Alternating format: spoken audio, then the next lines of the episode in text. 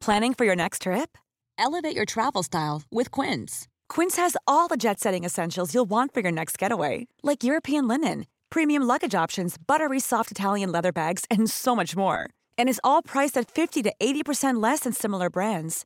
Plus, Quince only works with factories that use safe and ethical manufacturing practices.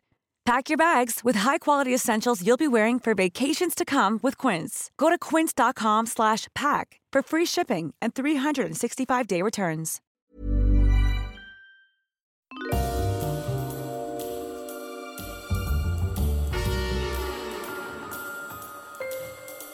Ladies and gentlemen, welcome to Histories of the Unexpected, the show where we demonstrate that simply everything, everything has its own history, like hats, bottles, and loss. Or Green Spleen and the Queen, the lean, being seen, and ween, weaning.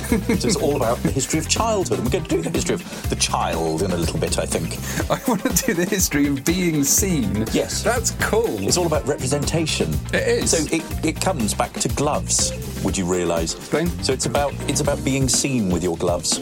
Oh, I see. It's not just enough to have them. You have to be seen You with... have to be seen wearing a particular kind of glove. My God, it's all to do with the history of fashion. We're doing clothing, We are, very soon. Yes. and we've done fabric. Yes. That's it's amazing. It Gosh, is I, want. I want to do It the history. amazing. Well, we could do the history of viewing generally. We can. But today we will be following the links as our minds, as we normally do, as we come across them, explaining how those links link up together in unexpected ways. Who knew, for example, Sam, who knew that the history of bones is all about maritime history, commemoration, industry, and of course, it's all about the Reformation. Hmm. That's good. It is good, very good. The man sitting opposite me is the spark that ignites all historical investigation.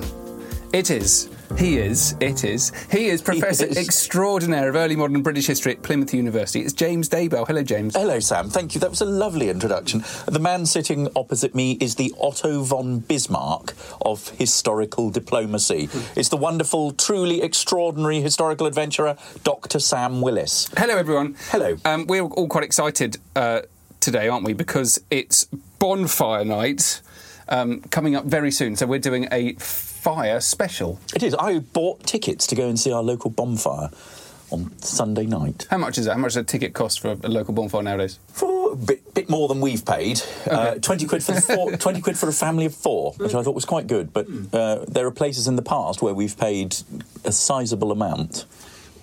We're probably going to talk about this later, um, but when they burnt people at the stake in the Tudor period, Yes. was it free? I think you probably. Oh gosh, you've stumped me there. Hmm. Probably. I think I think hangings you had to buy tickets. You've stumped me. Well, can someone please get in touch and let us know whether Well, we it could was? find it out ourselves. I, I bet it was free. I, I'm sure it was, but it, but it, it, but burnings were a spectacle. Yeah. So you'd gather around. I mean, the thing with burning of heretics is that I imagine it might have been free because it's part of Tudor propaganda. So you want people to be seen burning because it's part of their cleansing of their cleansing of their soul and denying them a physical body to take into the afterlife. And it basically says if you are a heretic, if you hold these beliefs that are not the official beliefs that the country says you should have, if you are stubborn, if you are obdurately hold them, so once having been told about them, you hold them, uh, you will burn. So I imagine, um, uh, but it's not answering your question, is it? no, no, it's fine. But um, you, we've got these these bonfires. So everyone who's going to a bonfire and bonfire night, think of it as going to a spectacle associated with fire, and that's a very Yes. ancient thing indeed. It's just suddenly rung a bell in my uh, brain, full of useless things, that I've made a film about this concerning the Nazis somewhere in Germany, and um, this was in the 1930s, and they were um, associating with their with the um, pagan past, and they gathered around huge burning bonfires. Flame and fire was really, really important to them. Yep. I can't tell you any more than that off the top of my head, but I will do a little digging you, around. Have you ever been to Ottery St Mary? Ah. Ottery St Mary and the burning of the tar barrels is amazing. Yeah, I've been once or twice. I definitely twice. Uh, terrifying. Yes, but I've, brilliant. I've been I've been once, and the reason we're going to a safely controlled public display locally is because it was utterly terrifying. If we you haven't yeah, been tell to people what it Ottery. St Mary in Devon, it's this quaint little town, lovely little town, which you should all go and visit. Beautiful church there.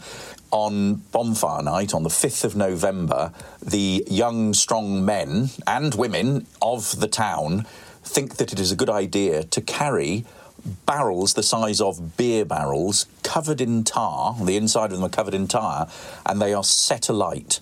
And then they run up and down the street, passing the barrels over to each other. And, and they allow the public in. I mean, behind barriers, admittedly, but you basically have people running up and down with effectively dustbins full of burning tar. And it is terrifying. And one year, the year we went, it was so crowded um, that we almost got crushed by. There was a huge sort of there was a barrel coming past us, and there was a push, a crush of the crowd coming against us, and we were caught by a railing. Nearly took the wind out of us. Also, that evening, uh, I remember because everyone had parked for about a mile and a half on the ver- on the verge of the road out of the town, and some um, very industrious policeman had gone along and ticketed the lot of them, so had made hun- literally hundreds of pounds in parking fines that evening. So, have you heard of the Devil's Stone? Uh, no, tell me about the Devil's The Stone. The Devil's Stone. Well, this is another. We are we are lucky living in in historic, quaint Devon, but this is in a place called. Shebbear, near Great Torrington and Holdsworth in Devon. And the idea is that the devil, once on his way to hell, dropped a large stone just outside uh, this village, and the stone is about six foot by four foot in size, and it is very odd in shape and extraordinarily heavy. And every 5th of November, the villagers need to shift the position of the stone, and if they fail to do so, there will be a series of bad luck afterwards. And so the bells are rung. Men come out, uh, usually carrying crowbars, to try and shift it around. But it's a yeah a bizarre tradition. Oh, it's just a tradition, right? I- I- Nothing to do with fire, I but it's all where you- about it's all about the um it's all the f- I suppose it could be the fire of determination in their eyes, the the fire in, and courage in their bellies to do this. Um. It's a it's a bonfire night tradition. So the point is, is that we're there going to be celebrating our bonfires, looking up the sky at fireworks. But there are, are there are layers and layers of tradition here, aren't there? Yes. An, an urban myth when I was a child was that in order to have a really good bonfire, you know, you'd, the tradition is you'd, you'd make a guy, and I remember making guys when I, when I was little, um, you know, funny sort of head and stuffed clothing. You put it on the fire.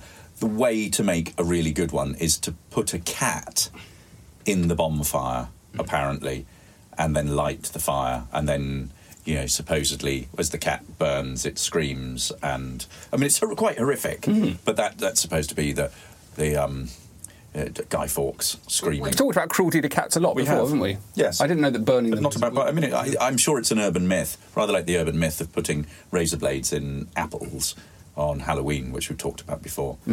Yes. Is that something that We you, do they something used to do? yes, yes, it, it was, and um, and after we'd given, after we talked about our Halloween special, where we talked about that in the past, somebody actually got in touch with us and said, actually, this was an urban myth in the 80s in the United States. That's really interesting. The, uh, how and why and when these Yes. myths suddenly appear.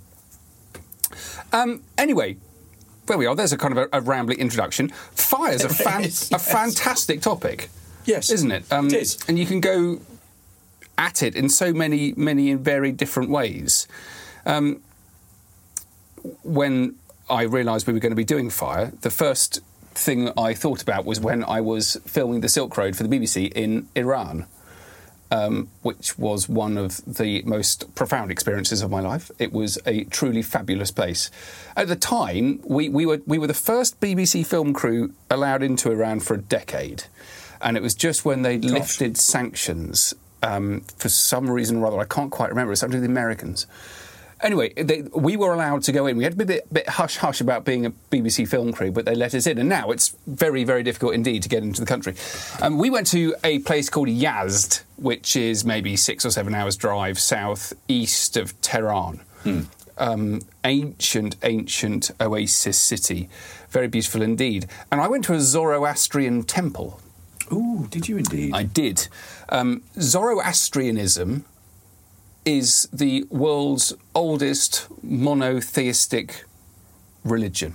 They believe in an invisible, all powerful single deity. Because of that, this predates Christianity, predates Islam. Because of that, it was seen as a threat to both Christianity and to Islam. And the Zoroastrians suffered um, appalling persecution at the hands of both Islam, um, of Muslims and Christians.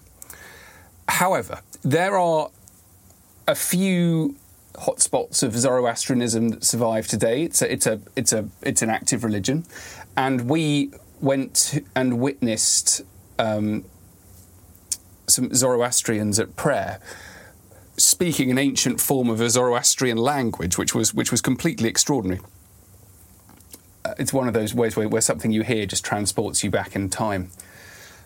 After we'd seen this prayer, we went to the nearby Zoroastrian temple where they have an eternal flame mm. burning. And Hey, it's Paige DeSorbo from Giggly Squad. High quality fashion without the price tag. Say hello to Quince. I'm snagging high-end essentials like cozy cashmere sweaters, sleek leather jackets, fine jewelry, and so much more. With Quince being 50 to 80% less than similar brands. And they partner with factories that prioritize safe, ethical, and responsible manufacturing. I love that. Luxury quality within reach. Go to quince.com slash style to get free shipping and 365 day returns on your next order. Quince.com slash style. I arrived, I was given a hat. We should do something on the history of hats and Zoroastrian temple hats. I couldn't approach the flame, which was in a cordoned off, um, strangely forbidden to forbidden to, yeah, unless I had a hat on. Right. I was then allowed to go in. I couldn't go too near. I could witness the, them tending the fire. What, what's important about the fire in this Zoroastrian temple? So they, the Zoroastrians, they cherish fire. They don't worship it. Key to Zoroastrianism is the idea of duality, that life is an eternal battle between good and evil, between light and dark, and that's one of the reasons that they well, they, they commit to a life based on good thoughts, good words, good deeds, but f- why fire is so important to them. And I was lucky enough to approach this fire. The way they walked around it and the, the hushed tones they talked about it was really, really um, moving, actually. But this fire, we know, they lit the fire in 470. And it hasn't been out since. It's not been out since.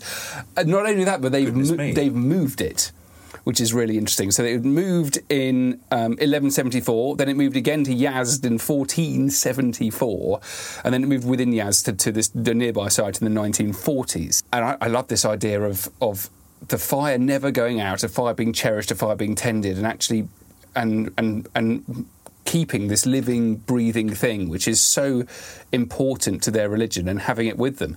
And it was almost like a, a human presence. So often in the world I've been brought up in, religions are very. It's a very sort of quiet thing. It's it's not animated. But with this fire, it, it, it hugely was. You've got a sense of these, these Zoroastrians were actually engaging with a thing. It lived, it breathed, it crackled, it flared, it made sounds. And that's what it was all about. And the, the entire focus of their religion, of their prayers and everything was directed towards, towards this and why it's such an important symbol of them. Um, I loved it. I quite fancy becoming a Zoroastrian. Zoroastrian, maybe I will. The fire itself also reminded me that the ancient Persians believed very strongly in, in the four elements in earth, wind, water, and fire. So fire is just one one aspect of their culture, which which was, was so important to the ancient Persians. And if you go to somewhere like Yazd, if you go to well, anywhere in Iran of these ancient cities around Yazd, around Esfahan, um, all southeast of of Tehran, you you you have these buildings which are built out of these magnificent mud bricks, all formed from the local mud. You've got these things called wind catchers, which catch the wind and they chill the buildings inside in the periods of this intense desert heat. They're all there because the ancient Persians knew how to control water. And so it was very natural for them to have fire fit into this as well, and fire being, being part of their faith. Really kind of reduced down the complexities of life for me, and um, I thought it was magnificent. So, worshipping fire was what I wanted to talk about. Mm. Let me take let me take fire in a fire and worship in a different way, because I think fire as a as a symbol has been used throughout all sorts of religions, and we've talked about the way in which burning of heretics um, was was used. I want to talk about Dante's Inferno, mm-hmm. very famous 14th century three part epic poem, um, the Divine Comedy, which has a description of the uh, Inferno, which is followed by Purgatory and Paradise, and and the Inferno is basically the journey that Dante takes through the nine circles of hell, guided by the poet Virgil, and what I was actually really inspired by was uh, my a trip this summer and I went to Bologna this summer, and I had been wanting to go to Bologna for the last 20 years. My wife studied there during uh, during her gap year at university and has raved about it ever since. And I've never been. And we went, and we went to this beautiful church uh, called the Basilica de San Petronio, which is right in the centre, just by the Campanile and in it you go in and there's a series of over 20 little chapels. So these are sort of parts of the church that would be looked after by different guilds so sort of little groups within the within the town who would pay for them pay for the artwork that was put up would tend them and they would have be dedicated to a particular saint. And one in particular caught my eye and this was the chapel of the magi and so it recreates the sort of story of of the Magi, um, these sort of um, high priest figures, and there are three sides to it. There's a sort of open side, and then three painted sides. So there's the altar straight ahead, um, which shows the um, the um, the Pope um, and sort of church figures. Um, and then on the as you walk in on I think it's the left hand side there is basically a depiction of Dante's um, Nine Circles of Hell, which I, I, texted you earlier. You did to have a look at, and and at the top, you've got um, there's the Heart of Glory, surrounded by angels in heaven, the Holy Trinity, crowning of the Virgin Mary, and below that, there's a layer of saints um, singing praises of God, the archangel Michael between heaven and hell, and then the damned are punished as described below in Dante's Divine Comedy. And if you have a look here, depicted are all the scenes of these different nine layers. So you start off in limbo, yeah. then you go through the sort of seven deadly sins of lust, gluttony, greed, anger, heresy, violence, um, uh, fraud, and then treachery. Um, and you see all sorts of demonic beings persecuting people. You've got people strung upside down um, by their by their limbs. You've got people strung up on trees. You've got devils eating people, slicing people up, and then right at the bottom you've got the figure. This is the deepest circle of hell. This is where Satan lives. And Satan here, I don't know whether you can make out, but Satan is depicted as a massive, sort of almost sort of werewolf like beast yeah. who has a head that is devouring somebody. And then ha- where his genital area is, he has another head, and somebody is being stuffed into that and eaten hole. There's a devil sort of pushing them up. Um, so it it really struck me, and I, I, thought this is ripe for histories of the unexpected. Yeah. How on earth do I get this in? And I thought I thought, oh, if we did the number nine. Uh, I could talk about talk about it there. But actually, it came into my mind this morning when I was reading up around fire, and I thought that this was a, you know, thinking about fire in terms of damnation and hellfire and It's visualising it. depiction, visualizing hell. So yes. the Bible's been we have, we have written accounts of hell. Yes. But here we have an, an actual depiction of it. This is a Yes. visualization of it, Yes. which is why it's so important. What I love about the limbo. The, the bit at the top, which you know, he, he's also kind of dealt quite carefully with those who who don't ever know Christ existed. So in here, Dante's got Ovid, Homer, Socrates, Aristotle, and Julius Caesar. Yes. Yes. I really like that. Yeah, yeah. And down in the bottom, Satan is lots of different. There are. Th- it's a three-headed beast. Each mouth is eating different people. So Brutus, Cassius, Judas Iscariot are all being sort of mur- all being chewed up. Yeah, bit of a bit of focus on treachery there. I would say. Uh, interesting that the treachery is the deepest circle of hell. Yes. That's that's where, where Satan resides. So out of all of these, fraud, violence, heresy, anger, greed, gluttony, lust, and, and being in limbo at the top, um, it's treachery. But there are different types of traitors as well, aren't there? There's traitors to the family. Of course, we have something more specific, who's someone Judas Iscariot who betrays Christ itself. So uh, couched couched very much in religious terms, but um, it's a fascinating document. Yes. Isn't it? Right. Where are we going to go with fire next? Well, I haven't quite finished my Zoroastrianism. oh, good. Um, so I'm going to do a little magic trick. okay. Okay. I'd like you to stand up Right. I'm standing up. and then reach beneath where you're standing. Not uh, ju- you were sitting on it. Okay. oh, oh, look at that. Oh my Hey. gosh. There we are. What's this? Uh, well, let, well, I'll describe it. So it looks like a. It looks like a piece of silk, is it? Uh, it is. It's silk and wool. Sort of paisley Together. So it's a sort of turquoisey blue with paisley patterns of dark blue and gold. Yeah. And it is fringed, and it's about a, a meter in. It's about a meter square. It is. I would say. It's Yeah. lovely. Is it a prayer? Um, no, I, it, it's not. It's something called a termeh.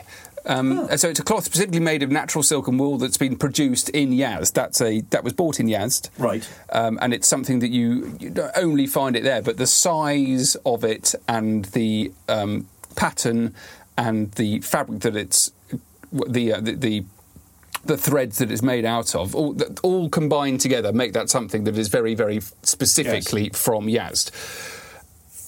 And the pattern is really interesting. You said it was paisley. What you've actually got there is a distinctive design called a boteh, um, which is.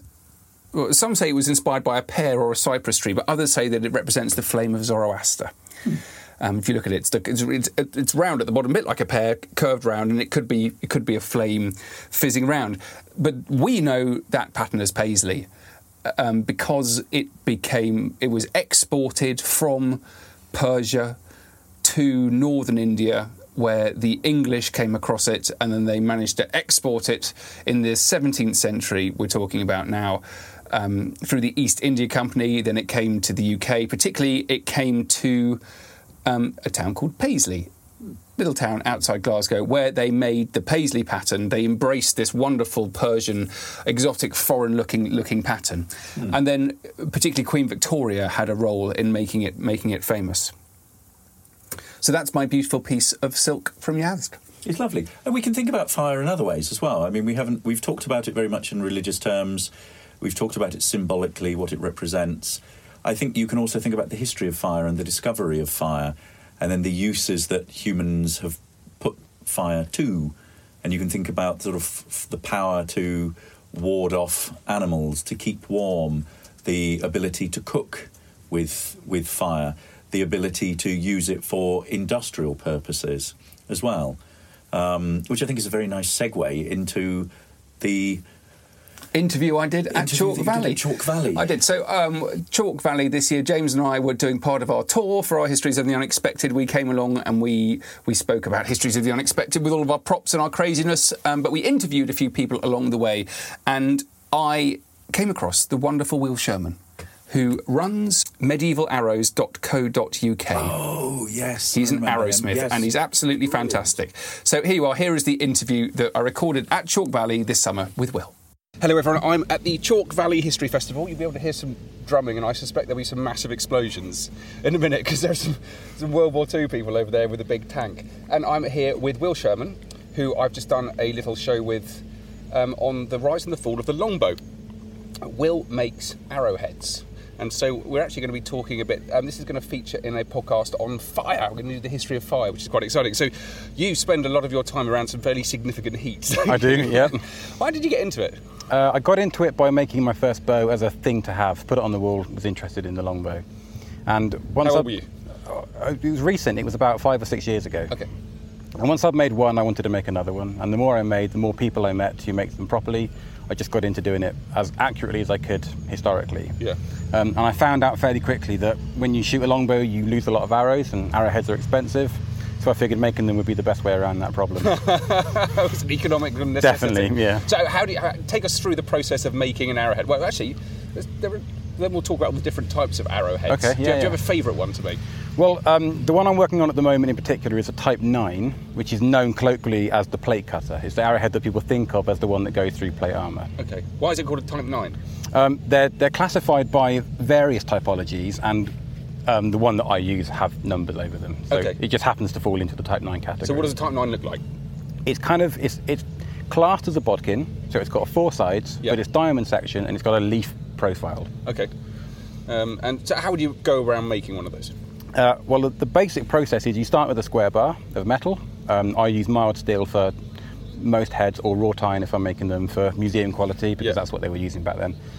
And uh, you start with the square bar, you flatten the end of it into kind of a spoon shape, and you roll that up, which gives you the socket, which goes on the end of the arrow. Yeah, yeah. You then cut that off the bar, and you can do whatever you want to the point. Then you can make it long and thin, like a needle bodkin, or you can make it short and stubby, like a Type Nine, or, or whatever you prefer. Yeah. And, what about the, the forge? Where do you actually do it? How do you get things hot enough to be able to, to, to work the steel? When I first started, I built a forge in the back garden using a kitchen sink and a Amazing hairdryer. how many people do that. I just made one. Yeah, I just looked on YouTube and I, I built a little brick tower and I dropped a kitchen sink into it, filled it with cat litter, and that worked really well with a hairdryer. Wow. Yeah, and then funnily enough, I came to Chalk Valley last year and I met a guy here who had a forge that was empty, and he said, "Do you want to come and move in?" And I said, "Definitely." Okay. And it was an old Victorian forge on a farm Wow. in Wimborne, and it was perfect, and it just beca- took off from there really. Okay.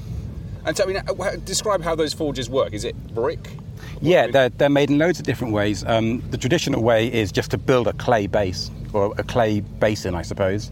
You fill it with your fuel, which would be charcoal or coal or coke, and you just pump air in from Yeah. the bottom or the side, yeah. So, how hot does it have to get to make one of these arrowheads? Well, the working temperature is about 1,000 degrees. Thousand degrees. Yeah, people go, oh, do you get it red hot? And the answer is no, because red hot's nowhere near hot enough. Right. Red hot is when you put it back in the fire, because it's got too cold. So about 1,000 degrees or a yellow-orange temperature. Um, the hotter it is, the quicker the metal moves and spreads. Yeah. And as it cools down, you can do what's called planishing, where you tidy up your work because the metal doesn't move as quickly. Huh. How how long does it take to get it that hot? Not very long. If you're making a charcoal fire in a forge with a good air intake, like a bellows or a blower, it probably takes about five or ten minutes to get that up to temperature. Oh, Yeah. wow. Yeah. That really surprised me. I thought it was going to be like three days or something like that. No, no. They're that efficient. Yeah. Ah. Yeah. Okay, and so and what's the, the, the actual technique you're using? Kind of gloves and tongs and tools. Take me through the process. Yeah, the, the bar that I would normally start with is about uh, two or three feet long. Yeah. Um, and you can hold that with your hand quite comfortably because it's so efficient that the end gets very hot, but that heat doesn't travel up the bar very quickly at all. Oh, I see. And then once it gets too close to the fire, you would then use gloves or tongs to hold the, the work. Yeah. And how do we know about how it was done in the past? I mean, are you how how confident can you be that the way you're doing it is is faithful to, to what was done in the past? Is there lots of material, or is it a semi guesswork? Um, a little bit is guesswork, but primarily there are enough arrowheads in museums now that you can go and look at and you can hold and you can look at from different angles and you can really realise what shape of metal they were using, what types of hammer they were using. Huh. And it gets to a point where you can't do that without doing it a certain way. No. Okay. What do you mean by types of hammer? Explain that. Well, if you've got a square faced hammer, that will leave a certain type of mark. if Oh, you've got I a see. very flat hammer, that will leave particular marks. So you can use that to reverse engineer what you're doing Yeah. and get as close as you can. Yeah. So, I mean, the we've got this process of making these arrowheads. Then um, you get these curious shaped ones as well, don't you? I've seen one that's like almost like a crescent. Yep. What was that for? That's known as the rope cutter in this country, and it's had a load of different theories attached to it cutting ropes on ships, cutting horses' tendons, all that kind of thing. I've even heard from somebody that they would tie a bag of poison between the two spikes and shoot them at people and Huh. things like that, which are they're lovely and romantic, but in reality, it's just a hunting head. Okay. You find it all over the world in different cultures. It's still used today in places like Japan and Finland as a hunting head. The reason it has two spikes push, uh, facing the wrong way is because as it spins in flight, it gathers the feathers of, or the fur of whatever you are shooting, takes it to the ground without damaging the meat, and then you can go and collect it. Oh, I see. A very clever. weren't Very clever, These yeah. people in history. yeah, more than us probably. yeah, and um, you make bows as well, don't you? I do. Yep. Yeah.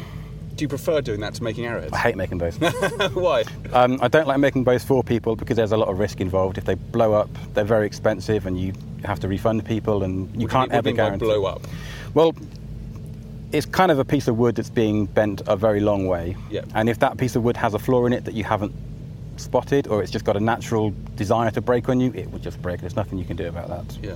So if someone's paying you five or six hundred pounds for a bow, and you make it to your best of your abilities, and you send it off to them, and it breaks on them, Yeah. that's you know, That's, that's pretty tough, isn't it? yeah. But how do you go about doing that, though? How do you make your bow? Um, well, I make my bows from yew or elm or hazel or ash, as they would have been done back then. Yeah. Where And do you I- get that from?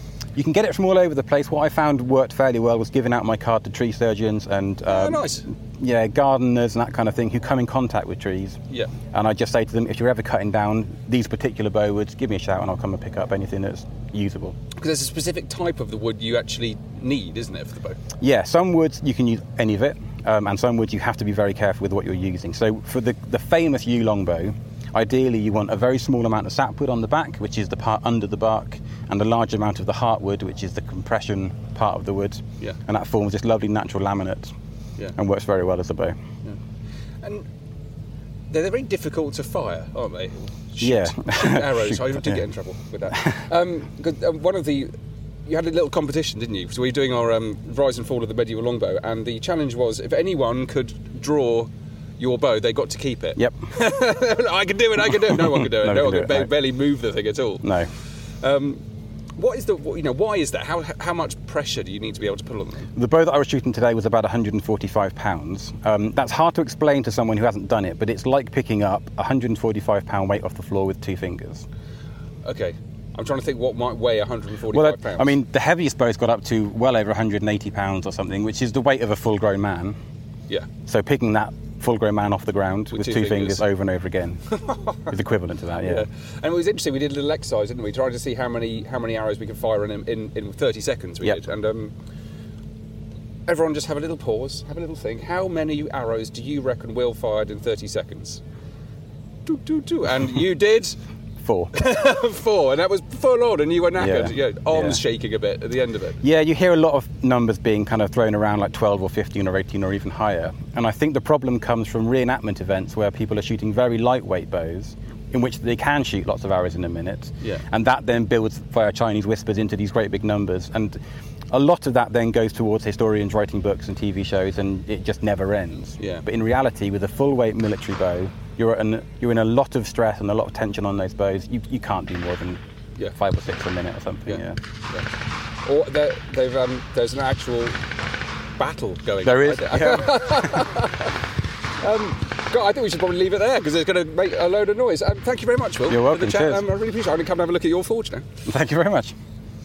That's terrific, Sam. Um, one actually, one thing that I do have to say is, um, since it is bonfire night coming up, um, I think one of the reasons that Guy Fawkes and Bonfire Night has stayed in the memory so much is because of the fact that remember rhymes with November in in the in the line that goes remember remember the 5th of November gunpowder treason and plot I see no reason why gunpowder treason should ever be forgot a stick and a stake for King George's sake Holla boys, holla boys, make the town ring. Holla boys, holla boys, God save the king. Hip hip hooray!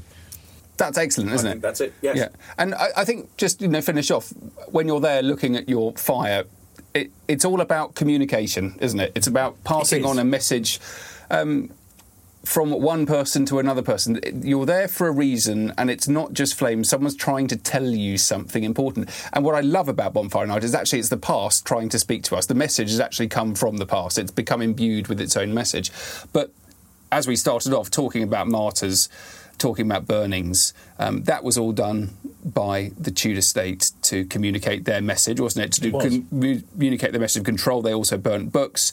They also lit beacons to communicate messages with. This comes to the, the you know a much more broadly, widely understood history of smoke signals. Yes, and being able to read fire, being able to to understand the implications of it. The most famous example, I think, is Captain Cook using um, fire as the clearest proof that when he arrived in New Zealand or Australia, that there were already humans there. And if you um, if you read his accounts, it, everything sort of stops when they when they see smoke, when they see fire. Much more so than whether it's footprints in the sand or other evidence of human occupation. Fire utterly fixates the Europeans that they've, they've, they've there are other humans in this area, which I love. Before you go, everyone, um, James and I are on tour. We've got our new show on the Tudors. We're also touring our old show as well, our, our original multi period show. So do please check out the website. We've got a tour page dedicated on the website and come and see us. James, where are we going next? We are, well, next we will be going to Winchester to the BBC History Festival. And after that, we are going to Lymington. And after that, we are going to the Shelley Theatre in Bournemouth. Oh, yeah, I'm very excited I'm about really that. excited. This is the theatre run by, that was run by Mary Shelley's son. So I'm, we're super excited about that. And then we're into Okehampton, we've got some Okehampton Devon gigs, Crediton Arts Centre, up to London for Highgate, upstairs at the Gatehouse. We were there last year. It's a Oh, smashing brilliant. little theatre in Highgate. Yeah. a few more Devon gigs, Cowstock Arts, Mamhead, and on and on. And we have a. Uh, do you know what? I, I saw on Twitter yesterday that our audio book of the first book is out. And we've just had our little series books coming out. The Tudors, we've got lots on the on fire in the Tudors, a book on Romans, book on World War II, and a book on Vikings. Absolutely. So, um, if you do enjoy what you're here, please leave us a review on iTunes. It does make all the difference. Subscribe to the podcast. Tell all your friends. We're on Twitter. You can follow me at Dr. Sam Willis. And you can follow me at James Daybell, and you can follow us on at Unexpected Pod. We also have a Patreon page, Patreon forward slash, slash histories of the unexpected. That we're trying to save up some money to be able to record in a proper studio and get some proper equipment because at the moment we're recording at the bottom of my garden next to the railway line. And it would be really great if we could give this podcast the focus and attention that I believe in my heart that it deserves. But anyway, we couldn't do this without you listening at all. So thank you so much for your time. Bye. Take care, guys, and be safe at Bonfire Night.